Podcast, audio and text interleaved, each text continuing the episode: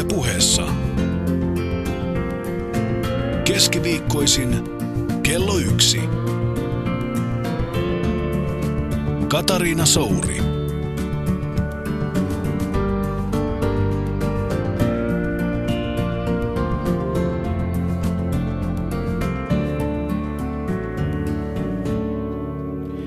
The theatre, aside from any aesthetic value, may be considered as an institution for the treatment of the mass complex. Kuuntelet Yle Puhetta ja minä olen Katariina Souri. Tänään vierakseni on saapunut ainutlaatuinen nainen, moneen taipuva ja laaja-alaisesti lahjakas näyttelijä, yrittäjä Satu Silvo. Tervetuloa. Moi, kiitos Kata kauniista sanoistasi. No niin, mä täytyy nyt heti kehun lisää, koska mä oon kateellinen kahdesta asiasta sulle. Okei. Okay. No aika monesta, mutta mä nyt paljastan kaksi. Ensimmäinen on se, että sulla on pitkät sääret. Sulla on pitkät hoikat sääret, kun mulla on tällaiset lyhyet suomalaiset perinteiset niin kuin tolppajalat. No, mikä se toinen on? No se on se, että mun motto on tämä, sen just näiden säärten lyhyyden takia, niin se, että naisen, jolla on lyhyet sääret, ei ole varaa olla epäkiinnostava. Mutta kun sä oot vielä kiinnostava kaiken lisäksi ja sit sulla on ne sääret, niin sä oot oikeasti aika sietämätön. no mutta sit mä voin sanoa, että, että mä oon kyllä kadehdin sun valtavaa hullua rohkeutta, sitä semmoista impulsiivista, että sit sä vielä niinku vaan ryhdyt tekemäänkin hulluuttas. Ja, ja sitten toi kirjoittaminen, mä en, mua, mä kauheasti kirjoita, mä en oikein niinku uskaltaisi noin. Mä ihailen kyllä tosi paljon ja kirja on siellä hyöpöydällä Oi, avattuna. kiitos.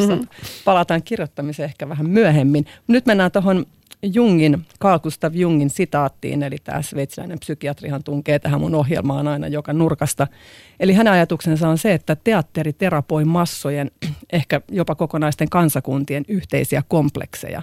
Mitä sä ajattelet tästä? Se on, se on aika huikea, huikea ajatus ja ja mulla heti nyt assosioi välittömästi tuohon, kun me tehdään tuolla Espoosta tai Virginia Woolfia, niin Martta sanoo siinä, että puhuu tästä kuvitellusta lapsesta pu- ja, ja puhuu siitä, kuin se olisi totta, kuin se olisi ollut elämää jo vuosi, varmaan kymmenen, niin kuin ollutkin Martalle. Niin sitten hän sanoi, että ja poika, poika suojeli meitä käsillään kahteen suuntaan. Se suojeli meitä Georgin heikkoudelta ja minun pakostakin suuremmalta voimalta. Suojeli itseään ja meitä. Et siinä sanoessaan Martta tajuaa sen, että miten oikeasti se avioliitto on kestänyt sen lapsen tähden, jota ei ole edes olemassa.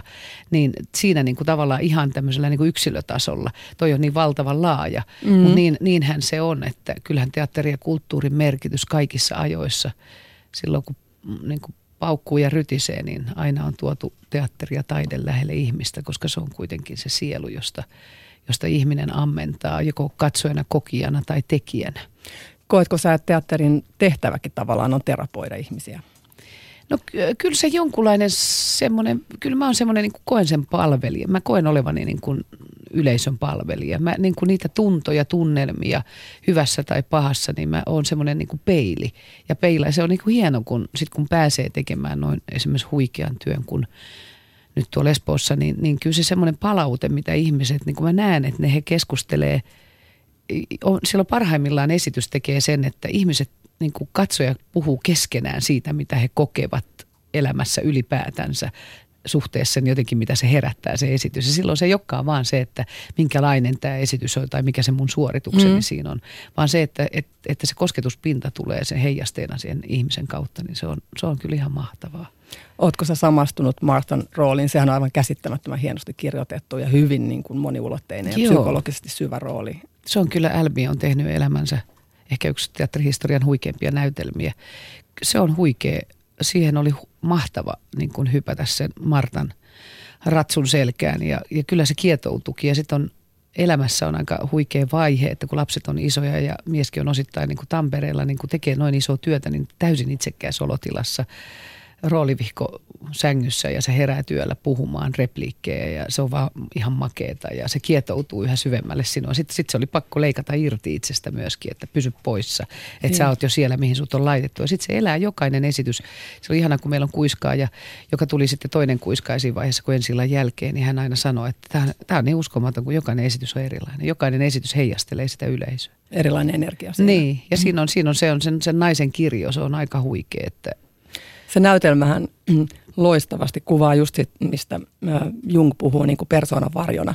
Eli miten näiden ihmisten se tiedostamaton puoli tulee projisoituu siihen aviokumppaniin ja, ja lähtee niin kuin täysin villeille raiteille, täysin hallitsemattomasti. Eli ne, että kun ne ihmiset ei ole ehkä itse käsitellyt niitä asioita, niin, Joo. niin siinä se oikein näkyy semmoinen niin projisointi voimakkaimmillaan mun mielestä. Kyllä, ja, se, ja, tota, ja äh, mitä mulle tuli, tuli niin monta asiaa tulee mieleen, se pitää tavallaan nähdä ja kokea kyllä, että, sen, että tietää mistä siinä on, on kysymys. Oletko itse kompleksinen ihminen? No varmaan semmoinen, että aina on ollut semmoinen, no en mä tiedä, mä oon vähän sellainen luonnonlapsi, sellainen niin kuin tosi naivisti sanottu, niin kuin kasvanut suolla ja mettässä. Mutta sitten mulla on, täm, että se on niin kuin ollut aina, että jotenkin niin kuin, kyllähän se ulkonäkö on aina sellainen, joka jotenkin ottaa aivoa. Ja se on jotenkin vähän noloa. Mutta se voi olla, että se, että niin kuin Paula Heinonen, rakas ystäväni ja ja ravitsemusasiantuntija, niin, niin se toi mulle semmoisen jonain syntymäpäivälahjana kultaraameihin kär, tota, laitettuna tämmöisen tekstin jonkun tutkijan siitä, miten aivot, niin kuin peilikuva vääristää tietyillä ihmisillä, niiden ai, johtuu niiden aivoista. Et katsoo peilikuvaa aina näyttää ihan Mitä paskalta. sä näet? Mitä sä näet? Oikeesti, älä viitsi. Eikö se on, se on tosi, tää on tosi noloa puhua vielä tällaista, että, se, että miten joku voi olla, niin kuin häpeä, että, että on onnellinen ja iloinen siitä, mitä luoja on sulle antanut. Ja sitä harjoittelen koko ajan, mutta edelleenkin. Ja mitä vanhemmaksi tulee, se on hauska, kun se niin kuin tavallaan sitä ulkonäköä mm. nyt vaan menettää, että se ei nyt tästä parane, mutta, mutta sielu viisastuu koko ajan ja sitä kautta niin kuin se yhteys siihen omaan ulkonäköön ja kättä päällä sopimus siitä, että hei me pärjätään ihan hyvin Niin, niin. keskenämme. Onko sulla niinku ongelmallista enemmän katsoa itseäsi nyt peiliin, kun katsoo vaikka jotain vanhoja kuvia, missä sä oot nuorempi tai lapsi, tai vai No no se onko on se aina hauska. kiusallinen kokemus? No se on, se on hauska kyllä, että ne kuvat, jotka on aina ahdistanut, ne on hirvittävän liikuttavaa. Ja, ja, ja mulla on jotenkin se liikuttunut olo niin kuin hyvin usein nykyään. Että jos, jos mä kuulen, että meillä on niin kuin katsomo täynnä, niin mua jotenkin mä ajan autoa ja sitten mua vähän itkettää. niin se on vähän sama kuin katsoo niitä vanhoja valokuvia. Niin, että siinä on joku suuri liikutus siitä elämää kohtaan. Ja, ja et, et joskus sitä on ollut ihan pieniä ja joskus on ollut Niin. ja on iso tyttö ja aikuinen ja tehnyt isoja päätöksiä, hyviä ja huonoja valintoja ja, ja onnellisia ja onnettomia hetkiä. Mutta se on pääasiassa asiat jotenkin, että on sitä niin kuin pyrkinyt siihen, että on pitänyt sitä sydäntä, sydäntä puhtaana tai pyrkinyt siihen, että sydän viisastuisi. No olisit sä voinut sitten lähteä jollekin ihan toiselle uralle ja alalle, jos ajatellaan lapsena, millainen sä olit, olit sä missä lahjakas? No kyllä mä olin siis, kyllä se näytteleminen oli ihan alusta lähtien, mä oon kahdeksanvuotiaasta lähtien ollut näyttämöllä. Et periaatteessa mä oon ollut jo yli 40 vuotta näyttämöllä, että 30-vuotis taiteilijajuhlaa me Antti Virmaviran kanssa vietettiin tämän, tämän Kuka pelkää Virginia Woolfin yhteydessä, mutta äh, no liikunnallisesti mä olin aika lahjakas kaikin puolin. Mä hyppäsin korkeutta yli oman pituuteni ja olin koko ajan liikkeessä. Uiminen, sehän mä oon niin syntynyt uimaan. Ehkä mulla on evätkin kasvanut. Nykyään mä laitesukellaan jo lopultakin, mutta... Se on pelottavaa, herra Jumala. Niin, sentään. ja sit Eikö on- sun mielestä? No se on siinä, tai se, että mun, kun mä jäin, sain, jouduin onnettomuuteen silloin 16 vuotta sitten, niin se rinnekone pysähtyi tuohon rinnalle. Ja sellainen tukehtumisen tunne, niin mä joudun joka kerta, kun mä menen laitteiden kanssa sinne pohjaan, niin mä joudun käsittelemään sen. Että samanaikaisesti mun niin kuin mestarillinen kyky olla vedessä miten vaan, ja, ja sukeltaa mitä, miten vaan ja, ja jotenkin täysin pelottomana. Mutta sitten se, se kokemus, joka tuleekin jostain ihan eri asiasta, niin se, mä joudunkin voittamaan sen. Mutta sitten se mikrobiologia oli, mulla oli niin ihana Bilsan maikka, että tota, et todennäköisesti myös se, että toi suhde luontoon ja on kasvanut niin kuin Lammen ja Järven ja vaikka oltiin Valkealan kirkon kylässä ihan kerrostalossa, mulle missään maalaistalossa en ole asunut, niin, tota, niin siinä oli se luonto niin lähellä, että jotenkin se oli niin osa minua, että se eh, biologian, hyvän biologian opettajan kautta tämä mikrobiologia tuli mulle semmoiseksi, että se voisi olla, mutta ei, kaikki, kaikki, teatteri ohitti kaiken. Mutta sä, oot tota, sä oot laulajanakin lahjakas. Niin sä sanot. No, kyllä, kyllä mä oon laulanut, kyllä mua pelotti Mä en ole kyllä ikinä, mä en ole ikinä itse asiassa kuullut sun laulavan. En rupea pyytämään sua laulaa, joo. mutta siis Joo, sieltä voi löytyä jotain. mm. onko se tota, miltä laulaminen, tuntuuko se susta luontevalta? Se on laulaminen ollut, se oli kyllä ihana, kun tietysti teatterin myötä, se mua harmitti kauheasti nuo lapsuudessa se, että et, et mä en päässyt soittamaan niin pianoa. Mä en niin kehannut tietysti pyytää, mitä oli viisi lasta ja tuntui, että et, et semmoista varallisuutta ollut, että, että pianot olisi nurkissa ollut. Eikä oikein kehannut, kehannut myöskään semmoiseen niin kuin, jotenkin semmoiseen 70-luvun maailmaan, että ru- ruveta pyytelemään mitään mm. erikoista, vaan kun eletään tätä elämää jostain pihalla ja avainkaula lapsi. Niin, tota, niin. parvekkeelta tullaan sisälle, kun unohdetaan aina avaimet kotiin ja niin poispäin. Mutta... No sä olit urheilullinen, se onnistui niin, hyvin. Se on, joo, joo, ja aina Korkeutta hyppäsit parvekkeen joo, Yhtäkkiä todettiin, että mä hyppäsin 165 korkeutta yli oman pituuteni. Tämä on niin kuin hyvä tulos vai.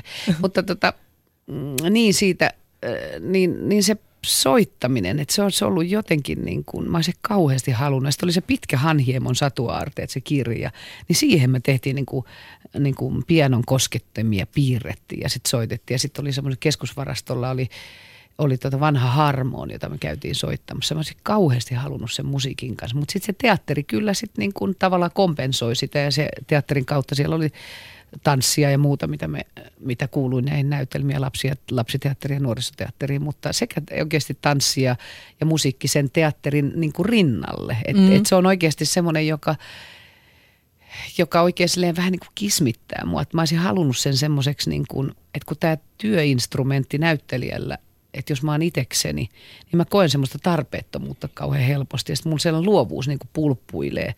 Ja, ja tota, sitten mun olisi pitänyt osata maalata niin kuin sinä. Se on se kolmas kateuden aihe. Että et uskaltaa maalta. Mun veljeni on ihan huikea taide maalari harrastanut. Sen olisi pitänyt kai olla ammatissa kyllä kans ikänsä sen suhteen. Mutta, mutta et semmoinen, niin kuin, että sitä sisäistä paloa ja sitä semmoista niin kuin tulta, mikä siellä koko ajan liekehtiin, niin, niin sellaisena hetkenä, no puutarhaa mä hoidan tietenkin niin. pihalla ja muuta, mutta että mä haluaisin luoda sitä musiikkia. Eli tavallaan se pääasia on se määrätty sisäinen palo ja värinä, mitä sä kanavoit sitten eri tavoin. Niin. Että sinällään tapa, millä kanavoi, ei ole välttämättä niin. aina keskeisin. Niin ja semmoinen niin kuin kitinä siitä, että nyt pitäisi olla jotain muuta kuin on, niin sitäkin pitää oppia niin kuin niin. näkemään, että on ihan turha, turha niin kuin kuluttaa elämäänsä siihen, että mitä mulla ei ole, vaan se mitä mulla on. Ja se on musta tämän iän niin kuin suurta herkkua, että – että kun ei enää voi hypätä korkeutta tai saa osumi pesä, vanha pesäpallokapteeni, niin, niin, niin tota, saako enää osumi pallo, palloonkaan. Mutta ne haasteet on niin kuin ihan toisenlaiset ja, ja se semmoinen liikuttuneisuuden ja myötätunnon tunne, joka itseä ja elämää kohtaa on, niin se on kyllä mukavaa, kun ihmiset sanoo, että, että tälle ikääntyminen on äh, niin kuin mukavaa. Niin siis se todellakin voi olla sitä.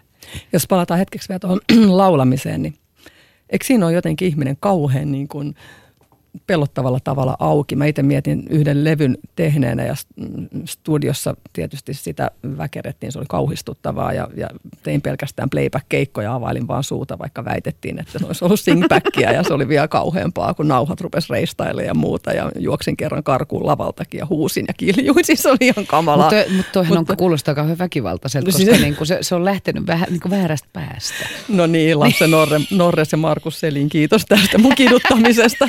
mutta mutta sitten mä myöhemmin menin itse asiassa Maija Hapuojan tunneille, koska jotenkin mä vielä ajattelin, että, joo, että, että mitä jos sitä vähän kokeilisi oikeasti, että osaako laulaa. Ja mä kyllä totesin, että mulla ei ole niin kuin, ääni ei ole mun instrumentti, että se mm. ei vaan, että vaikka on ehkä musikaalisuutta jonkun verran, niin, mm. niin mutta silti jotenkin siinä, kun kävi laulutunneilla ja sitten kun pääsi semmoisesta määrätyistä estoista, että pystyi niin kuin improvisoimaan ja jodlailemaan jotain, niin se oli hirveän vapauttavaa. Siinä oli jotain niin kuin aivan mahtavan Lauluhan on tera- niin. äärettömän terapeuttista. Jotenkin kun se resonoi, sit, kun, sit, kun sä saat sen äänen resonoimaan ja muista kun Johnny sanoi, Johnny Lee Michaels, mun silloinen aviomies, niin – joka on musiikkialan ammattilainen, niin se sanoi mulle aina, että kata, kyllä sulla on ääni. Mä kuulen, kun sä huudat kurkku suorana, sulla on ihan perkeleesti ääntä. Mm. Että se on vaan, että sitten kun rupeaa laulaa, niin ei osaakaan yhtäkkiä mukaan käyttää sitä. Niin, että silloin kun tietysti on lähtenyt teatterin kautta ja mulle runot on merkinnyt ihan hir- Mä oon lähtenyt niinku runoilla ihan pikkutyttönä jo. Että mä oon rakastanut runoja ja leinoja ja muita, niin sen runouden kautta.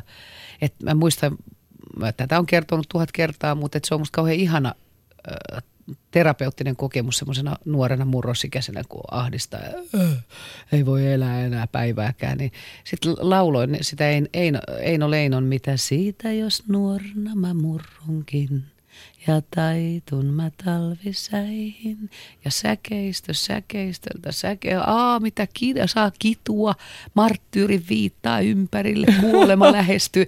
Ja sitten kun sä olet laulanut sen, niin sä olet niin hyvällä tuulella. Sun, kun keho olisi hieron, niin olisi hieronut itsensä niin kuin puhtaaksi ja terveeksi. Ja, et laulu on äärettömän terapeuttista, mutta sitten pääsin, jouduin ja sitä kautta pääsin esiintymään. Ja se, musta tietysti semmoinen lähilaulaminen on edelleenkin mulla vielä, että mä, mä oon tässä haaveille, että mä vielä teen sen. Että, että mä oon vetänyt tuolla Big Mamaa niin kuin työväen teatterin suurella näyttämöllä ja elokuvissa laulanut ja niin poispäin. Ja kaiken maailman juhlissa ja pippaloissa sitten pienissä viinissä vähintään. Mutta. Kyllä sä varmaan teet senkin vielä. Joo. Yle puheessa Katariina Souri. Tämä on Yle Puhe, studiossa Katariina Souri ja naiseuden lukuisia eri puolia ja vivahteita edustava Satu Silvo. Sä oot mulle jotenkin semmoinen niin kuin tihentymä naiseudesta ja feminiinisyydestä. Sä oot melkein semmoinen niin arkkityyppinen hahmo. Tämä on niin kuin mun mielikuva ja, ja tota, se voi olla täysin väärä, mutta miten lapsena olit sä, sä sanoit jo, että sä olit niin luonnonlapsi, eli sä et varmaan ollut mikään prinsessahahmo, olit sä poikatyttö enemmän? Mä oon ollut kyllä enemmän semmoinen poikatyttö, ju, juoksin niillä pitkillä koivilla, josta puhuin niin pitkin pituutta. Ja, ja tota, että se on sellainen tukkatakussa niin kuin, ja, ja, ja se teatteri ja, ja kaikki semmoinen, kyllä se oli semmoista niin kuin, vapaata leikkiä. Ja mulle on esimerkiksi se lu, luon, niin kuin suht puihin kiipeä, mutta se kiipesit niin valtavia kuusi aitaa. Ja ikinä, mä, miten mä oon voinut tehdä tota, tai minisuksilla niin kuin aivan sellaista harjunmäen niin pysty suoraan mäkeä alas. Ja kyllä me silti käytiin niin kuin myöskin hiihtokoulua ja sitten aina keväisin, niin mä vein kaverit etsimään, niin kuin, että lähdetään etsiä käärmeitä. Harjunmäeltä ja sieltä niitä löytyi. Ja sitten lapset niin rupesivat huutaa. Sitten mä ajattelin, että mä jotain väärin. Sitten mä sain tietysti kauheat moitteet, kun siellä mä olin vienyt niitä pienempiä jonnekin metsää. Ja sitten kangasvuokot, aina, aina se on tärkeää, että kun on vielä pälviä, niin jos se etelärinne siellä Valkelan harjulla, niin, niin se lämmittää, että kangasvuokot tulee. Ja ne pitää nähdä just oikean hetkeen, koska kangasvuokot menee sitten, ne, ne on jo mennyttä melkein, kun sinivuokot nousee. Niin. Että semmoinen kyllä niin kuin semmoinen yhdistelmä. Ja sitten mun isäni, isä oli niin kuin, mä olen isän tyttö ollut kanssa vahvasti. Että muistan jo ihan semmoisen neljävuotiaana semmoisen liiterin jotenkin, se ihana se liiterin penkki. Ja sitten mä olisin halunnut kauheasti jotenkin tehdä hommia. Se antoi mulle isoja kuuden tuuman nauloja ja sitten vasara ja sitten mä niitä taoin siihen, tota, siihen kynnykseen. Mutta toi hirveän hauska toi, toi naiseuden, että mä oon kuullut tota läpi elämän tosi kauniita sanoja. Mä haluan ottaa siitä kyllä se, niin kuin osan, että joku, joku minussa, niin kuin, mulle on kerrottu, että mulla on tällainen niin kuin vahva naiseus on niin kuin läsnä. Niin, maistin susta kyllä myös sen jätkämeiningin siellä. Että... Niin, et mä en mitenkään, mä en niin kuin kaipaa mitään semmoinen niin hyvä jätkä tyyppistä, mutta, mutta et kyllä mä sellainen, niin kuin, sit sellainen aika rämäkkä on ja semmoinen rohkeus ja kaikki. Et musta se tasa-arvo on ehkä semmoinen, jota mä nautin tässä kuka pelkää Virginia ja Wolfissakin, että miten se on kirjoitettu siihen oivallisesti, että se on niin kuin täysin tasa-arvo. Mä oon siitä niin kuin tosi, tosi Niinpä. onnellinen semmoisesta, mm. niin kuin, että kun on tasa-arvoisuutta ja haluan sitä tasa-arvoa elämässäni. Ja musta ihminen on tasa-arvoinen niin kuin suhteessa myös luontoon. Että mä voi käsittää sitä, että, että me jotenkin kuvitellaan olevamme enemmän kuin koppakuoriaiset. Mm. Että mm. et kyllä se, niin kuin se arvostaminen, niin kuin elämän arvostaminen – Kyllä sittisontiaiset menee ihmisten edelle. Niin. Mä sitä mieltä. niin, välillä varmasti. tota, oliko sulla lapsuudessa sitten jotain tosi ahdistavia kokemuksia? Onko sieltä jäänyt semmoisia jotain traumoja? Tai... No meillä kotitalo palo kivijalkaa silloin, kun mä olin kaksivuotias. Eikä? joo, mutta siitähän ei ole sitten mulla. Menikö siellä kaikki siis valokuvat? Se meni kaikki jo, että siellä oli äh, Brum Brumin suolaa suolaa tuli televisiosta ja, ja tota, piippu oli jotenkin halki ja oli 35 astetta pakkasta ja, ja palokuut, se oli sunnuntaina ja palokunta oli juhlinut, oli kännissä ja putket jääty ja sehän palo kivijalkaan koko mökki. Mutta mä olin onneksi niin pieni, mutta et kyllähän se on varmaan ollut kauhean traumaattista siitä huolimatta niin kuin se, mitä ympäristö, mitä siinä perheessä tapahtui ja siskosta sellaisia kuvia, kun se sieltä rauniosta tai leluja yrittää sitten etsiä. Mutta sitten tota, no sitten mä oon tietysti, mä siellä koko ajan lammessa ja järvessä on ollut, niin menisin hukkua.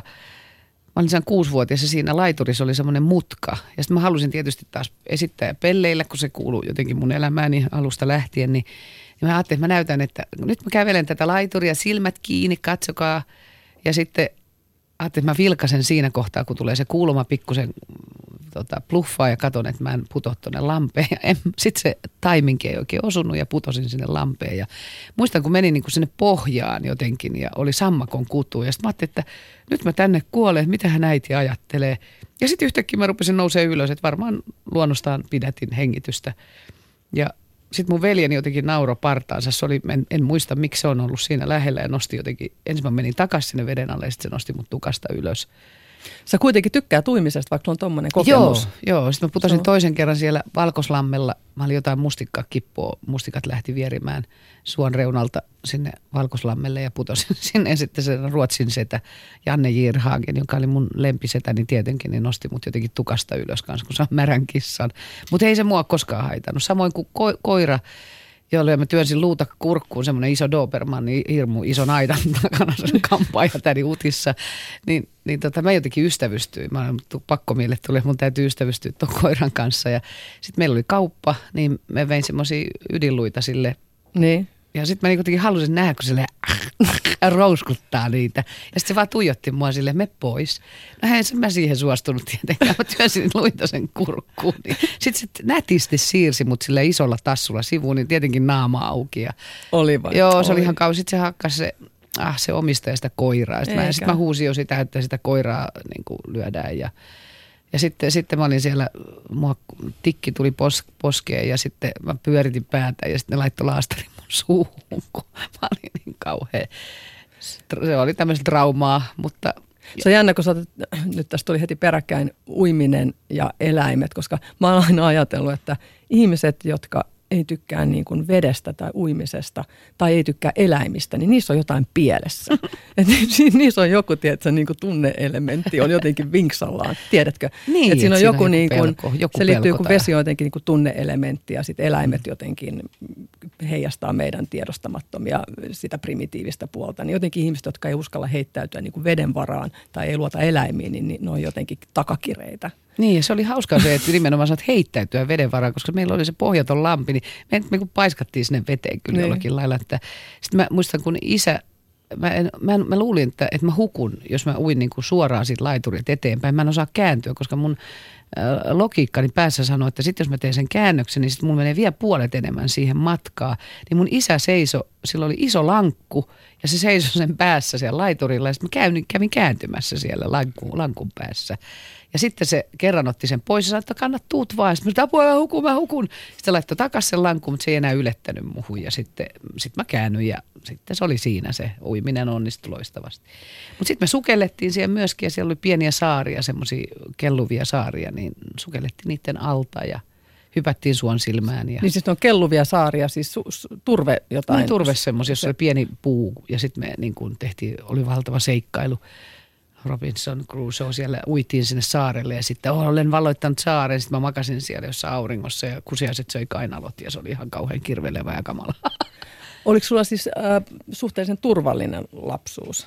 No kyllä siellä niin kuin se, että tietysti, että, että, että se on jännä, että mä oon paljon käsitellyt sitä, että mun isä, joka oli, oli talvisodassakin ja oli niin kuin maailman lempein teatterin tekijä, mutta sitten sillä oli semmoista isäpuolen kiusaama – niin silloin oli semmoista omaa aggressiota ja, ja tota, sitten mun yksi veljeni rupesi murrosiassa aiheuttaa hankaluuksia, niin jotenkin semmoista mielikuvaa, semmoista riitelemisestä ja, ja se oli tosi pelottava. Muistan, kun mä jotenkin rukoilin, että rakas taivaan isä, älä anna niiden kuolla. Että kyllä se lapselle semmoinen pelko on niin kuin, semmoinen, jota niin kuin, on niin kuin vasta vuosien vuosien jälkeen pystyy käsittelemään, kun ne sitten taas yhdistyy joihinkin muihin elämän alueihin, että tuommoiset traumaattiset kokemukset. Ja, ja toisaalta sitten nämä aika niin kuin hurjatkin tuommoiset tunnekokemukset ja tämmöiset riitelemisen, mitä tietysti kaikissa perheissä on, mutta niin siitä on tullut sitten mulle, kun mä oon niitä käsitellyt, semmoinen voimavara – että just vaikka mun isäni kohdalla, niin kauhean ristiriita, että niin kuin samalla niin kuin tällainen karhumainen lempeys ja sitten semmoinen niin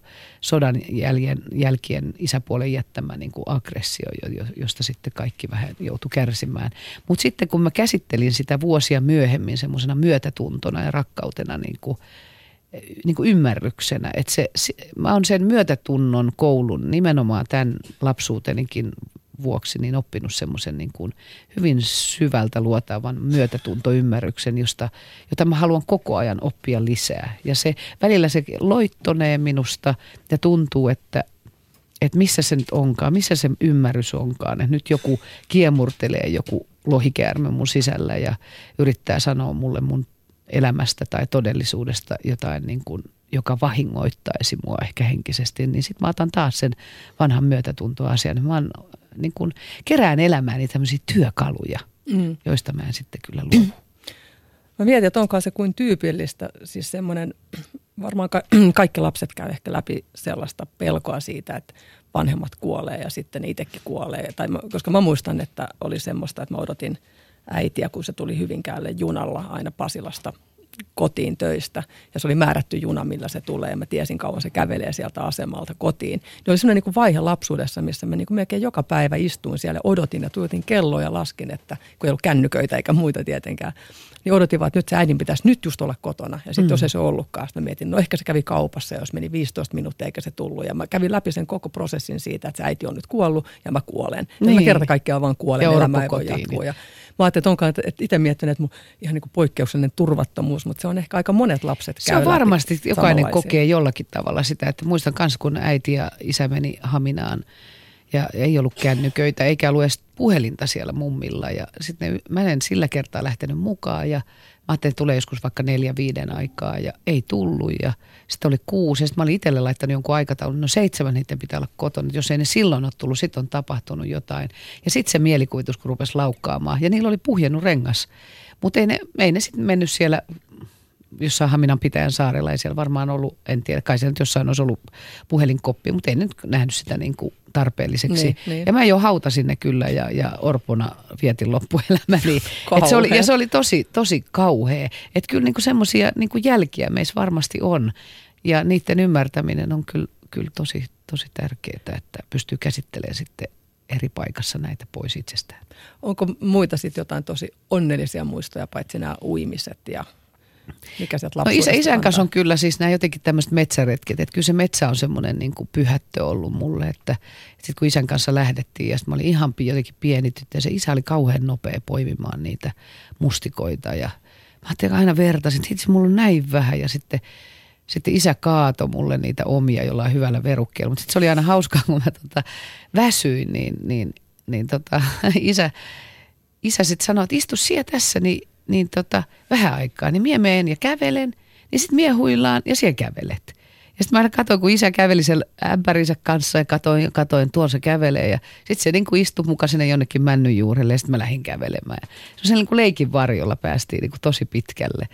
Että se luonnon semmoinen niin kuin se temppeli, se pyhä paikka ja luonnon läheisyys ja koko se ah, honkien lämpö. Ja, et kyllä mä, se on niin kuin, että se on mulle niin kuin jotenkin ikuisesti tärkeää ja, ja kun mä pääsen sinne, harvemmin pääsee niin kuin siihen tilaan, niin kyllä se jotenkin tuntuu, että se korjaa ja paikkaa sielua. Ja sä et ollut myöskään paljon yksin, kun sulla oli sit sisaruksia kanssa. Ja... No joo, no sisarukset oli vähän isoja. No mä, silleen niin kuin, mä lensin pihalla. Mulla oli koko ajan kavereita ja kavereiden kanssa. Ja musta tuntuu, että mä oon aina ollut kyllä, että aina sitten ollut joku, joku kerho tai sitten se Valkealan porukka tai – että kyllä mä niin kuin selvästi on nyt, kun sä kysyit, niin, niin niissä lyhyissäkin hetkissä niin mä joko tunsin, tunsin kyllä niin kuin jotenkin, ah, kaikki on mennyttä, jos mä olin yksin. Ja selvästi se on sellainen asia, jota mä oon joutunut käsittelemään nyt aikuisena, että, että mä tunnen hyvin nopeasti itteni tarpeettomaksi. Siksi ehkä se musiikin, että mä olisin halunnut sen pienonsoiton taidon ja muuta semmoisena niin kuin itselleni, niin kuin, että johon mä saisin hukata itseäni, että mä en, mun ei tarvitsisi katsoa peiliin itseäni silloin semmoisen yksinäisyyden hetkenä, että, että koen semmoista turhautumaa, mutta siinäkin kyllä vaan viisastun koko ajan. Sä muuten puhut paljon isästä ja sitten veli vilahti. Mitä sun äiti? No äiti on ollut jotenkin semmoinen niin aina olemassa. Itsestään joka itsestään, vai? niin, jota jota ei koskaan saisi olla. Eikä isä, äiti on nyt 87, just täytti pari päivää sitten. Ja, ja, ja tota, se on ollut, joo, se ehkä se, kun puhuit siitä poikatyttö maailmasta ja muuta, niin, niin se, se poikien ja isän ja veljien, veljetkin oli isompia, niitä jotenkin ihailia niiden kavereita. Ja... Tuutko miesten kanssa paremmin toimeen? No, Oletko semmoinen miesten kanssa hengaaja? No kyllä en, sekä että. Kyllä varmaan molemmat. Kyllä mä jotenkin, musta tuntuu, että vähän niin kuin mun tyttärenikin sanoi, joka nyt 26, niin tota, että niin kuin siinä vaiheessa rupesi olemaan naisystävät niin kuin tuli. Ja musta tuntuu, että niitä on ihan valtavasti. Kyllä musta naiset on, kyllä me ollaan jotenkin sitä samaa maata. Yle puheessa Katariina Souri. Minä olen Katariina Souri, tämä on Yle Puhe ja kanssani keskustelemaan on saapunut äärimmäisyyksien välillä luontevasti liikkuva näyttelijä Satu Silvo. Liikutko sä äärimmäisyyksien välillä luontevasti? No kyllä, kyllä mä varmasti, se onneksi vähän liudentuu, mutta kyllä musta niinku, että se on, mieheni sanoo sitä, että, että kyllä se on aika hurja toi temperamentti, että se menee niinku nollasta sataan. niin. Että sitä ei itse, itse oikein näe, että se on ollut kyllä helpottavaa, kun toinen sanoo, että, että totuus siitä, kuka minä olen itse kukin, niin se on varmaan jonkunlainen kompromissi siitä, miten joku kokee, miten minä koen, miten mm. niin kuin maailma heijastelee suhteessa. Että aina välillä yllättyy, että aijaa, tuliko tämä jotenkin temperamenttista? Mulla on ikuinen ristiriita sen kanssa, että tavallaan hakee sitä balanssia ja keskitietä ja tasapainoa. Ja sitten sitä ajattelee, että tämä on tylsää, että eihän tämä voi olla tavoitteet, koska se on jotenkin ihanaa mennä siellä ääripäissä. Niin, ja, se, ja sen takia kaipaa, että mä joka tykkään joogata ja, ja aikana onnettomuuden, onnettomuuden jälkeen itseni kävelykuntoon sain Maria Putkisto menetelmällä, niin kyllä mä sitten haluan niinku tanssia – tai niin kuin, Oliko se muuten ihan semmoinen siis äh, läheltä kuolemaa tilanne se Kyllä se sit, kun, joo, kyllä se on tuolla 6000 kiloa, kun jyrää tuohon rinnan päälle pysähtyy. Niin, siis sä jäät ihan niin kuin konkreettisesti joo, todella et, et kaikki alle. kysyy sitä, miten, voi, että miten joku voi niin toopeet jää rinnekoneen yliajamaksi. Täytyy olla täysin idiootti. Niin se, tota, niin se ylitti hissilinja. kyllä sille pitääkin nauraa ihan kauan. Se on just ihan yhtä hauska asia kuin marttyyri viittaa, että kaikille pitää osata nauraa, mutta että, niin kuin, että, niin kuin se ylitti sellainen niin kuin, se ylittää hissilinjan tämä tampauskone, koska sillä on yksi, yksi rinne vielä tampaamatta jotenkin edellisten illan rinnejuhlien jäljiltä, että kauhea työmaa. Ja se oli se matalin rinne ja, ja, ja se, se niin poliisin pöytäkirjasta luki, että, että hän katsoi, että se rinne oli tyhjä. Me oltiin just kumpareen takana, minä ja ex-mies ja mun poika oli sen vasemmalla puolella. Hän onneksi seurasi mun poikaa, kymmenvuotista poikaa, että hän ei aja sen päälle. Mutta teki päätöksen, että ylittää hissilinja, jota se ei saa tehdä. Ja kun mä tulin kumpareen takaa, niin sen jälkeen yhtäkkiä panssarivaunu tulee mun päälle. Ja mä sellaisen naisen logikalla ajattelin, että kun ei, ei suksilla päässyt mihinkään, se oli, ei siitä ei voinut lähteä niin kuin mm. alta pois, sukset oli ihan väärässä asennossakin. Ja kerrankin mä pääsin sieltä hissistä onnellisesti. Yleensä mä jään roikkumaan sinne, sinne ankkuriin seuraavalle kierrokselle, se on helvettiä. Mä, ikinä mä vihaan sitä touhua. Lasteni takia on sinne mennyt rinteeseen. Kerrankin ankkuri kankunalta hienosti lähti. Ja Tyylipuhdas suoritus. Tyylipuhdas suoritus, niin panssarivaunu vastasi, joka ei edes muuta suuntaa. Ja sitten siinä oli ovi, niin mä sitä niin kuin oveen sille koputtamaan. No eihän se kuule, jännä juttu. Ja sitten se on niin painava kone, että eihän se edes tiennyt, että se ajaa mua, mun sukset. Sitten se söi sukset, telat ja se nousi rinnalle ja sitten mun ex-mies huutaa, että pysäytä nyt perkele akkaan alla. Ja sitten ukko tuli vielä ulos katsomaan, että no ei sieltä näkynyt pää enää rouvasta, kun se rinnalle pysähtyi. Ja sitten se nousi takas koneeseen, telat ylös ja perutti pois. Ja sitten mä vielä mietin, mietin, että voi hitto kun nolo, että nyt mä nousen pystyyn tästä, niin, niin tota, katsoin, että oho, reisiluu oli katki, että se oli poikki. Ja mihinkään ei koskenut tietenkään, kun sokki oli niin, niin valtava. Mutta sitten oli, lantio oli murtunut kolmesta kohtaa ja, ja reisiluu katki ja sisäinen verenvuoto. Mutta eihän nämä jätkätkään tajunnut, että mä olin semmoisessa kunnossa. Ne tuli mo- moottorikelkan kanssa siihen, siihen tota, sinne ylös, että mitäs nyt tehdään. No Kinnunen sanoi, että no eikä takkaa tuohon voi jättää, että pistetään se tuohon pulkkaan. Ne nosti mut siihen pulkkaan moottorikelkalla Ei alas. kauheeta.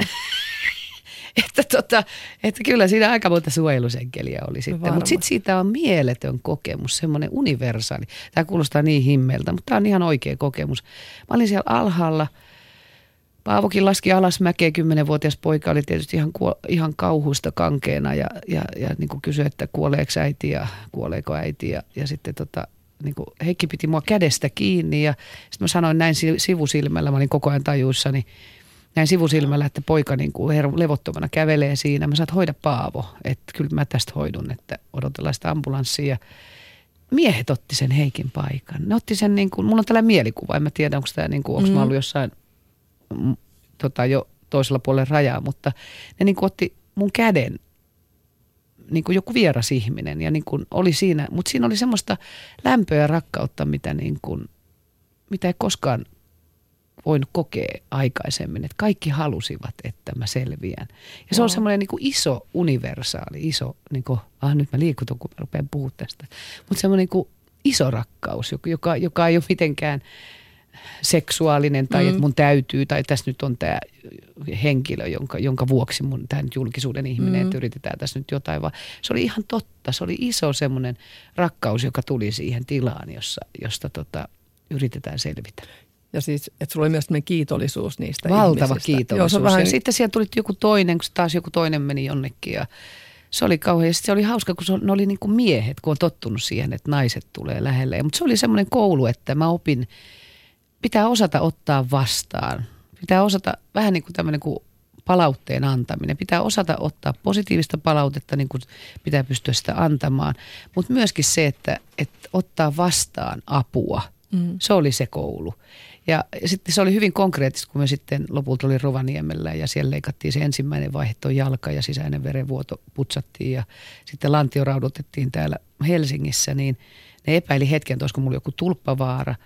Ja mä muistan, kun sitten mua kuvattiin, äh, niin kuin, meni niin kuin kuvaan, että katsotaan mikä se tilanne siellä on, niin sitten mä yritin jotenkin niin kuin, olla muka paremmalla puolella, kun mehmyt lihasvauriahan oli koko kehossa niin kuin, niin kuin rintakehästä alaspäin, niin sitten mun piti sitä sängyn laitaa vasten yrittää jotenkin pysyä ja mä siinä huojuin. Ja sitten siihen tuli naishoitaja, joka sanoi, että hei sä voit pitää musta kiinni, niin kuin pistää kädet hänen niin kuin ympärilleen. Ja sitten hetken mä niin kuin sille, että kehtaanko, voinko mä, onko tämä noloa. Sitten mä ajattelin, että herra Jumala, että, että, mu, että mä saan, mulle annetaan niin kuin ojennetut kädet, niihin pitää tarttua. Ja sitten oli ihana, kun mä niin kuin otin hänen, ympäri, hänen ympäriltään, nojasin tätä hoitajaa vasten ja ah, mikä niin kuin rauha ja lämpö ja nainen ja sairaanhoitaja, mitä kaikkea se niin kuin olikaan. Että kun uskalsi niin kuin antautua sille hetkelle. Ja se on ollut, ja koko toikin kauhea niin kuin kokemus, mitä siinä sitten moneen kertaan leikeltiin.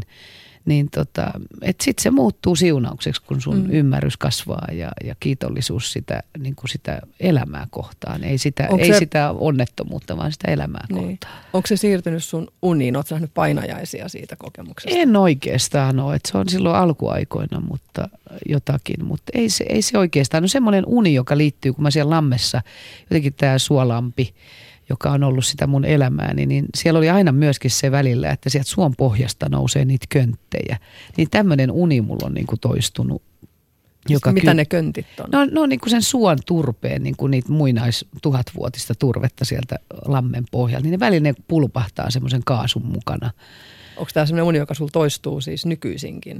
No se on nyt se on ollut vuosia, mutta se, on ollut, se oli vuosikaudet se semmoinen lampi. Se on niin kuin se Eli sä et ole nyt lapsuuden nähnyt niitä Nyt mä en ole nähnyt, mutta se liittyy kyllä tähän onnettomuuden jälkeenkin. Semmoinen, että se niin kuin on mieletön tyyneys, kauneus, mikä siinä lammessa, ihan se lapsuuden tunne, kun mä sitten uin siellä usein yksinkin siellä lammessa. Mutta sitten yhtäkkiä, kun sä lähdet uimaan, niin könttejä alkaa nousta ja tuntuu, että sä siirryt sieltä niin kuin pois sen köntin, että se ei osu suhun, niin sitten siellä onkin toinen ja sitten siellä onkin kolmas ja yhtäkkiä ne niin kuin pulppua, pulppua sieltä tulee niin kuin sitä jotenkin, että se ihan kuin semmoinen joku orgaaninen hirviö, jo- jolla ei ole sielua, tulee sieltä. Ja se on niin kuin, sieltä pitää aina päästä pois. Se on kummallinen yhdistelmä kauneutta ja tyyneyttä ja sitten jotain niin kuin sellaista, mitä minä en tiedä. Oletko analysoinut tuota sun unta ikinä? En. Tai mie- e- Eikö sua kiinnosta yhtä analysoida unia? No kun Kirjoitat mä- sä ikinä ylös niitä? Tai... No en mä se, mitä muistan niin sitten, mutta en, en mä niinku, mä, mä oon jotenkin osa minussa on niin sille jalat maassa, että mä ehkä, ehkä musta on niin paljon sitä, kun puhuit niitä äärilaitoja, että sitten mä en niinku kauheasti halua herätellä itseäni johonkin niinku, niinku tosi omituiseen, tosi himmeeseen. Mä rakastan kaikkea himmeitä ja sanojen ulkopuolella oleva, mutta sitten mä en niinku oikeasti anna sille kuin pikkurillin.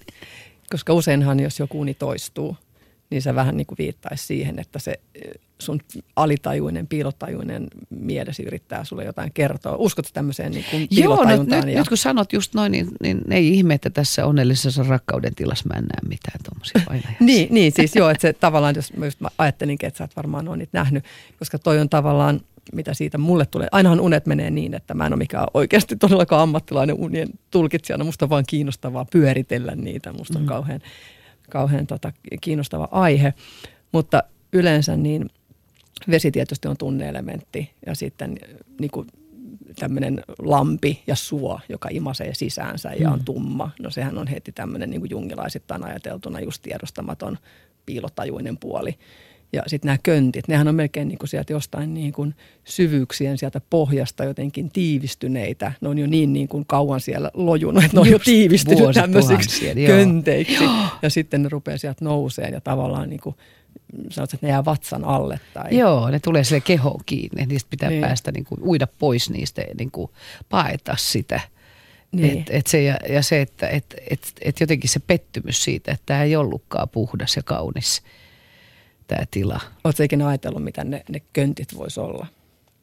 En tiedä sitä, mitä itse kun niin kuin me puhuttiin siitä, että se lapsuudesta, että, että itse kullakin varmaan kaiken maailman könttejä on niin kuin sitä verimustaa töhkää niin kuin elämässäni.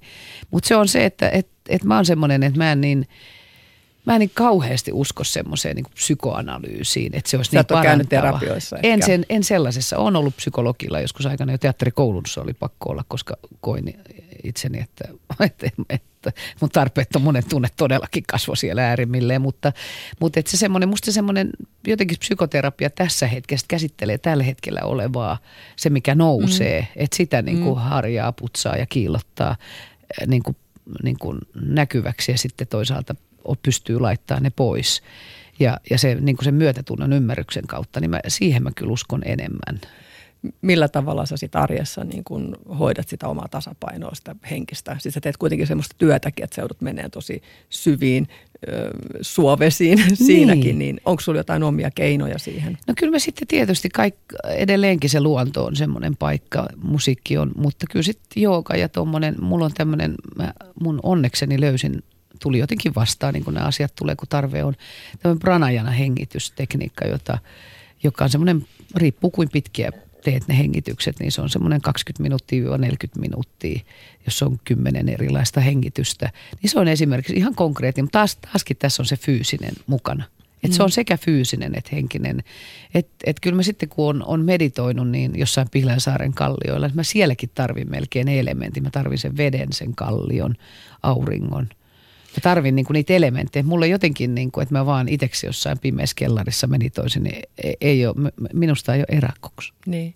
Mitäs mä oon ymmärtänyt, että sulla on jonkinlaisia parantajan kykyjä, siis onko se käsillä parantamista? No se oli niin kuin se, se, että sekin aina heti kun puhuu jotenkin julkisuudessa, niin jo joku löppi siitä saa niin kuin, ja riemu. Se ei enää, ehkä mä en ole enää niin kiinnostava, mutta, mutta et, et kyllä se oli sitä 90-luvulla ja kyllä musta niin kuin lasten myötä, eläinten kautta ja – että huomasi, että, että käsien, että kun siitä puhutaan, niin totta kai sitä itse lähti myös kokeilemaan. Ja, ja se on ollut, se on jännä tämä uni, uni että mulla, on ollut, mulla tulee se uni, semmoinen könttiuni. Se on jännä, että tämä, jos tämä köntti on jonkun alitajunnan negaatio, niin, niin mulle tuli siihen käteen semmoinen tunne, se köntti tai se paino.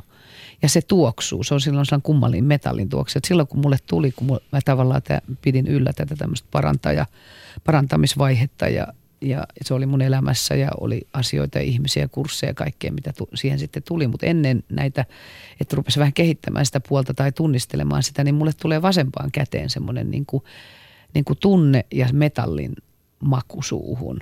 Ja sitten mun on ollut pakko niin kuin hoitaa hoitaa sen ihmisen jotain kohtaa. Ja mä näen sen semmoisena... Näet sä musta jotain sairautta? en, jos sä sanoisit, että sulla on joku kipeä. Sitten mä niin kuin kädellä katsoin aina sitä. Ja mä näen vyyhtin. Tai joskus mä näin semmoisen...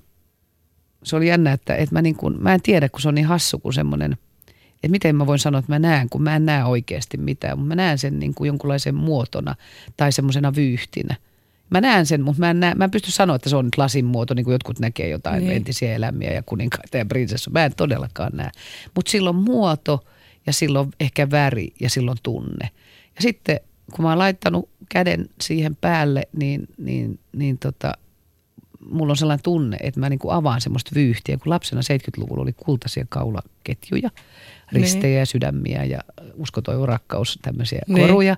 Niin ne meni, ne kultaketjut meni aina kauhean sumppuun, niin mä rakastin avata niitä. Jos oli kaverilla, niin mä anna mä avaan. Musta on ihana avata solmuja. Ja mä koen sen semmoisena solmuna, että siinä kohdassa on solmu. Ja sitä sitten availemaan. Yle puheessa Katariina Souri. Yle Puheen studiossa keskustelemassa Katariina Souri ja eläimellistä energiaa omaava näyttelijä Satu Silvo. Mm-hmm. Sus on jotain eläimellistä. Onko sinulla joku, joku eläin, joka olisi sulle erittäin rakas tai erityinen? Joo, se on ihana toi eläinasiakin. Siitäkin voi olla vaan kiitollinen. Joku voi saada, että hyvin kauheata, mutta musta oli ihana, kun Ritva, edes mennyt Ritva Holmberg, jonka kanssa tehtiin teatteria paljon jossain vaiheessa, niin se kutsui mua näyttämään eläimeksi ja se oli musta suuri kunnianosoitus. Mutta joo, mulle lapsena mä luin ystäväni Nahani kirjaa muistaakseni ja susi, sudesta tuli mulle semmoinen niin kuin, semmoinen niin tosi iso asia. Mä en oikein tiedä ja se on jännä, että jotenkin kun puhuttiin noista unista ja muuta, että se susi on, se liittyy johonkin mun sisäiseen – johonkin vapauteen, johonkin yhteyteen, johonkin siihen hierarkiaan, johonkin semmoiseen, jossa mä olisin aina halunnut olla. Mä olisin halunnut elää susien kanssa joka kuulostaa täysin järjettömältä. Sen takia en voi osallistua mihinkään susikeskusteluihin, niin kuin miten, miten niitä metsästetään tai ei metsästetä tai mitä ne tuhoaa, koska mulla on täysin tämmöinen niin kuin ehkä mielikuvituksellinen, tunnepohjainen suhde susiin. Ja sitten kun tuli aikanaan tämä Tanssii susien kanssa ja Kevin Costneria äh, pilkattiin näyttelijänä jotenkin, se ei ollut niin huudossa ehkä, tai en tiedä, taiteilijat sitä kittisi siitä jotakin. Ja mä muistan, kun mä, musta se oli niin jumalainen se leffa, vaikka se oli jotenkin naivia lapsellinen, mutta se niin kuin jotenkin hyvin vahvasti heijasteli myös ehkä se intiaani mm. maailma, joka jotenkin tuntuu, että se on niin kuin, mä aina puhun semmoista heimosta, joka, että me heimolaiset, niin kuin, että aina tuntuu, että tähän heimoon tulee lisää ihmisiä ja niin kuin täällä maan päällä. Mm. Että aina tutustuu taas uuteen ja mä koen, että se on joku heimolainen. Ja tämä susi on ollut semmoinen. Sitten mä muistan, kun jossain net, nettijutussa, kun joku oli kirjoittanut jotain tyhmä, menin jotenkin vilkaisemaan jotain, että mitä sanottiin jostain ohjelmasta, niin sitten siellä oli kauheita, se oli joku koiran äkilitiohjelma, jossa oli mukana, niin sitten menin katsomaan, mitä ne siellä niinku tykkää tästä niinku näistä koira-asioista. Niin sitten siellä olikin tietenkin vitsit ja niin, mitä toikin kuvittelee olevan. Siellä tietysti haukuttiin meitä henkilökohtaisesti, joka oli musta hassu, joten lakkasin totta kai lukemasta välittömästi. Mutta joku oli mun mielestä siellä just sanoa, että, että kauan kun se silvo on, niin kuin silloin saa suden silmätkin. Sitten mä ajattelin, että joo, toi on kyllä ihan hyvä juttu. mutta, kohteliaisuus. Tota, niin, kohteliaisuus. Se oli jännä, kun eilen puhuttiin vähän puhelimessa, että mä jonkinlaista käsikirjoituksen tynkää sain aikaiseksi, niin siinä tämä susi tuli, mainitsit sen silloin. Niin samaan aikaan, kun sä mainitsit sitä sudesta, niin mulla oli kahvikuppi siinä, missä on sudenkuva. Ja sitten kun mä tänään tulin tänne studiolle – ja kävelin tota radiotalon käytävää ja siinä oli sitten televisio siinä käytävän päädyssä ja sieltä tuli Ylen uutiset, niin siinä oli kuollut susi. Että tämä susi on nyt tullut tänään tässä niin kuin okay. koko ajan, mutta nämä on sellaisia niin kuin jungilaisia niin kuin synkronisiteetti, tällaisia merkityksellisiä mutta samanaikaisuuksia, millä tietysti ei välttämättä ole mitään merkitystä, mutta mun mielestä tuo elämään merkitystä. En mä tiedä, onko se vaan kiinnittää huomiota, mutta silti mä että no siinä on se susi taas ja niin, tulee. Joo, ja sitten se on ihana tuommoinen että jotenkin se, että, että tämmöisiä omankaltaisia ihmisiä, että kyllä meidän täytyy niin kuin jotenkin istua, pitää tämmöisiä kerhoja. Mulla on ollut ne tämmöisiä runonrakasta ja muita, niin kyllä tämmöisiä niin eläinsusikerhokin on ihan paikallaan. Pitää Jos perustaa. Pää, niin, että perustaa ja sitten oikeasti niin kuin puida ja puhua. Että semmoinen niin kuin tämä vähättelevä maailma, mä itsekin tietysti kun elän tällä julkisuudessa, niin se on vähättelyn maailma on kauhean voimakkaasti kaikkialla mm. läsnä. Myöskin se semmoinen se, että se myötätunto ja rakkautta puuttuu kauheasti Kyllä. maailmasta. Ihmisillä on kipua ja ahdistusta, niin täysin ymmärrettävää. Mutta jotenkin ehkä siksi ei niin kuin päästä näitä niin mm. lähelle hallitsemaan niin kuin sitä mieltä ja arkea, kun ehkä haluaisi. Ja siksi olisi ihana, olisi semmoinen niin pirtti, jossa kaikki nämä, niin kuin aikanaan Satulinnaa, mä vähän ajattelin, että se olisi semmoinen para, paratiisi, jossa niin. kaikki niin. nämä tämmöiset niin kuin kummitukset ja, ja sisäiset voimaeläimet. Ja sittenhän tuli niin kuin näistä voimaeläimistä, kun niistä aina puhutaan tietyissä piireissä, niin mä ajattelin, että se susi on kyllä varmaan se mun – se susikeskustelu muuten on ihan käsittämätön, mikä nytkin oli vähän aikaa sitten Facebookissa, että näytetään, miten susi on nyt kauhean julma, tappava saalista ja raadellut peuran. Niin. Tai kaksi sutta vai oliko se joku lauma. Niin. Mutta niin, et, et, et tavallaan niin että et ihmisille yritetään demonisoida sitä sutta, kun niin. se oli niin. kuitenkin, ne oli syönyt. Niin. Ja ne oli syönyt sen aikalla kokonaan sen peuran. Luojankin, monessa tilanteessa niin. musta olisi ihan kauhean nähdä peuran raato, mutta musta oli ainoa kuva, missä mä en kokenut, että siinä on mitään ahdistavaa. Niin, että se on niin täysin pe- luonnollista. Että, että jotenkin ihminen levittäytyy kaikkialle. Tietysti tämä maailma, niin kuin meitä on jo ihan liikaa täällä, niin me levittäydytään mm. kaikkialle meille ne koppakuoreista vedetään kaikki puut ja koko tuo ekosysteemi, kun, kun tota parturoidaan, niin kun tarvitaan sitä, sitä työllistämistä ja tarvitaan sitä teollisuutta. Niin Sä olit hienosti sitten mukana silloin, kun tämä lakialoite, tai vietiin tämä kansalaisaloite eduskuntaan, ja Niin. missä turkistarhauksen vastustamista Joo. yritettiin saada loppumaan tämä elinkeino, niin siellä sä avasit suusi. Joo, se on tosi tärkeää, vaikka niin kun en mä silloin, kun mä niskavuorta tein aikanaan, mm. niin ostin elokuvan rahoilla niin, niin tota semmoisen sisäturkin, Grünsteinin turkin. En mä niin kuin osannut ajatella, yhtä ajatellut sitä. Maailma muuttuu ja se on Mullakin roh- on nyt rohkeutta. supikoira turkki kaapissa. Niin, se on rohkeutta niin kuin ko- koko elämänsä ajan ottaa uusia haasteita, eikä sille, että no minä olen näin ajatellut, että se, että se ylpeys ei voita, mm. vaan se, että se järki ja, ja, ja niin kuin totuus, mikä muuttuu ja maailma muuttuu, niin pitää osata elää sen mukana ja muuttaa omia mielipiteitäänkin sitä myöten. Oletko ikinä ajatellut semmoista, tai mulla on pyörinyt semmoinen ajatus päässä monta kertaa, että monet naiset, jotka, no mä en tiedä, mä en tiedä, saanko mä löydettyä, kaivettua sun lapsuudesta mitään hyvin traumaattista, mutta mä oon huomannut semmoisen yhtäläisyyden, että on semmoinen määrätty nais, no ei voi tietenkään yleistää naishahmo, mutta semmoisia yhdistäviä tekijöitä, että joskus naiset, jotka on henkisesti traumatisoituneet jollakin tavalla lapsuudessa ja myöhemmin heistä tulee jonkinlaisia niin kuin seksisymboleja tai tämmöisten seksuaalisten halujen kohteita tai ehkä he niin kuin itsekin tuovat sitä esille, niin sitten myöhemmin elämässä tulee hyvin vahva niin kuin eläinoikeusajattelu. Tämä on okay. kaukaa haettu, mutta ajatellaan Brigitte Bardot tai joku Niin, joo. ää, Pamela Anderson, Tanja Karpela, ää, Raakel Liekki, Mm.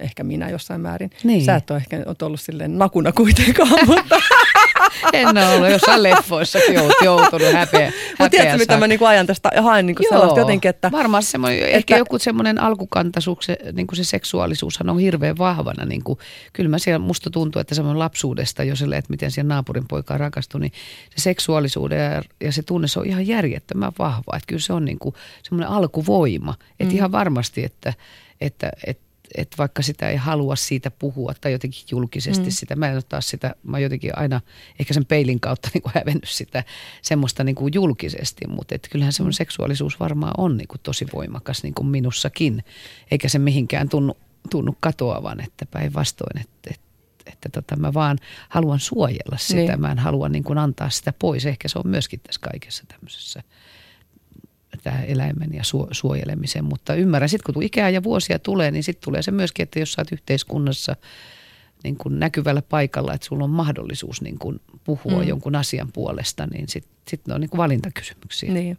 Ja sitten ehkä joskus naiset, jos on lapsena kokenut turvattomuutta, niin voi jotkut, se ei ehkä liity suhun, mutta käyttää myös seksuaalisuutta niin kuin, tavallaan hyväkseen siinä, ettei tulisi jätetyksi tai ettei Niin, et, et joo. hakee sitä turvaa Joo. niin kuin, tavallaan vääriä kautta. Ja sitten on ehkä jonkinlainen ymmärrys siitä, mitä on, kun ei saa omaa asiansa puhuttua, kun että antaa sen oman äänensä niille eläimille myöhemmin sitten. Mm. Että on semmoinen empatiakyky, mikä ehkä...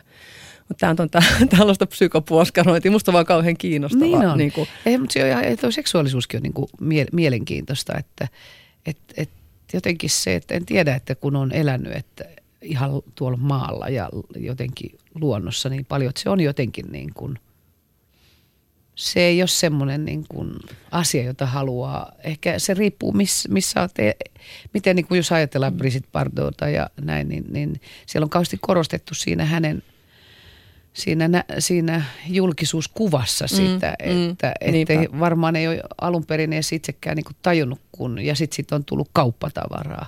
Koet Et sä, että miehet se- kokee su, sut niinku uhkaavana jollain tavalla? Että kun sus on tämmöinen En mä ole sitä ajatellut. Mä en villinainen oikeastaan- satu ja sitten Niin, mä en oikein tiedä. Mä, se on jotenkin, susinainen. Niin, mä en, no, ne on just tommosia, niistä tulee helposti just näistä sit tällaista. Niin kun ne on, siksi ne, niitä haluaa suojella ja pitää niin omissa taskuissaan, mutta, Niin. niin. mutta en mä tiedä, eikä, eikä miehet, mua, en mä tiedä. Mulla on se tasavertaisuus on niin iso asia, mutta kyllä, ne varma, kyllä mä saan paljon niin kuin semmoista, Kyllä mä saatan tyydytystä, kun mä kuulen, että miehet pelkää mua, niin mä aina, että jes. en mä tiedä pelkääskö Ja sitten ne, ja sit ne inhoaa sitä, kun naiset nauraa. Mä oon yrittänyt vähentää nauramista, mutta tiedätkö, kun nainen nauraa kovaa, niin se on, Niin, niinku, niin. se on niinku monille miehille ihan kauhistus. Mä en ole kauheasti ajatellut to, Sellainen noitaakkamainen käkätys Niin, vielä. aivan Niin. joo. Kyllähän meissä sitä on tietysti. Niin. Niin. Kyllähän semmoinen varmasti, että eikä vaan niin kuin miesten taholta, vaan ehkä myös naisten taholta sitä semmoista, että tuntuu, että pää- pää poikki, että pitäisi olla pienempi. Mm. Mutta mä en ole sitä sille kauheasti antanut periksi tai antanut sille tilaa. Varmasti se väikkyy meidän kaikkien koko, nais, mm. koko sukukunnan ympärillä, mutta pitää mennä eteenpäin. Pitää niin kuin, niin kuin sanoin, että sitä sielua pitää sille puhtaana ja tärkeitä asioita, niin kuin mulla toi niin kuin ton ravinnon ja silvopleen ylläpitäminen ja hoitaa niitä ihmisiä. Mulla on 25 työntekijää. Niin kuin mulle ne on niin tärkeitä. Ne on, ne on niin kuin perhettä. Perhehän voi olla pahin myöskin, mutta, niin. mutta mä haluan sen, semmoista perheyttä siinä, että mä haluan arvostaa sitä. Ja jotenkin myös se, että, että mun työntekijät ymmärtäisivät, että ihminen on henkinen olento myös työpaikalla. Teet sä mitä tahansa. Että se ei ole vaan niin kuin henkinen olento pois töistä jossain vapaa-ajalla, vaan että jotenkin niin kuin, kun me tehdään tuommoista ruokaa ja palvellaan ihmisiä, siellä ollaan niin kuin puhtaan luomutuotteiden kanssa tekemisessä, että, että, että, että, se, että me olemme henkisiä tehdessämme työtä. Se on musta kauhean iso viesti. Kyllä. Onko tota, mitä eläimiä, päätyykö niitä sun omalle lautaselle? No joo, kyllä mä lammasta syön lampaa viulua pääsiäisen, eikä tuntunut edes vatsassa. Usein se, kun, jos ei syö lihaa paljon, niin se tuntuu heti vatsassa. Mutta et jotenkin musta, mä, mä aamusta aloitin puoli seitsemän tästä lammasta sitä viulua pehmittämään ja, ja kaikki ne rituaaleineen. Ja sitten mä vielä ajattelin jotenkin pääsiäisen ajan niin kuin sitä tunnelmaa, että jätetään nyt se mennyt ja uusi syntyköön tästä. Ja nämä, jotka tätä syö, niin ne tulee ravituksi sen, sen lampaan kautta. Ja, ja kyllä mä oon niin kuin huono ihminen, että kaikki vegaanit anteeksi, mutta mä syön lihaa ja riistaa. Mutta sitten taas tämmöinen niin ekologisuus ja eettisyys, että, että että kyllä se pitäisi olla luomua se liha. Tietysti on tilanteita, jossa ei voi valita, ja, mutta et mielellään luomua ja kauhean huonosti mä nautaa syön, mutta esimerkiksi toi kanojen tämä tämmöinen tehotuotanto kaikessa, niin se ahistaa minua. Katsotko paljon materiaalia tehotuotantoon liittyen? No siis? jonkun verran se, niin kuin, kun nähnyt kerran, on nähnyt tuhat kertaa, että, että kuinka paljon pystyy sydäntä niin kuin repimään kappaleiksi, niin, niin silläkin on niin kuin oma mittansa. Että kun on paljon asioita, joutuu kantaa vastuuta yrityksistä ja esityksistä ja perheestä mm. ja läheisistä, niin, niin se ihan loputtomasti ei, ei vaan pysty. Että sulla voi olla mielipidekanta ja, olla, ja myös huolehtia siitä kannasta, mutta tota, ja pitää yllä sitä ja viedä viestiä eteenpäin, mutta mä en niin kuin jaksa semmoista tolkutonta repimistä itse huomasin sen tuossa just kun tammikuussa vegaanihaasteen kautta lähdin sen vegaanisen ruokavalioon, niin kyllä siinä tuli aika nopeasti myös se olo, että mä ajattelin, että mulla on joku vegaani burnout. Et se, et se on niinku, Mutta toi on sitä sun heittäytymistä. Niin, mulla niin. on joku kummallinen, mä aina niinku jotenkin näen sen, äh, sen, missä on järkevää olla, että koska ehkä se on se vastuu, että pitää kantaa, että sä uskallat hulluna hypätä vaikka mihin. Olitko silloin, kun sä olit, että sä olit joskus raakaravinnolla? No se, mä olen ollut aina kausia, mutta sitten oli kinnusen läskisossi viikonloppuisin. Eli sä et ole niin kuin missään vaiheessa sillä tavalla ehdottomasti En ollut, jos teatterikouluaikana ehkä oli muka kasvissyöjä vähän aikaa, mutta silloinhan syötiin niin kuin viinereitä ja munkkia, siinä ei ollut mitään järkeä. Ei, siis ei ollut semmoista ruokavalioa, senhän takia nyt toi, mitä me pystytään tarjoamaan, niin, niin on monelle pelastus. Olisiko jo, joku eläin, mitä sä et söisi?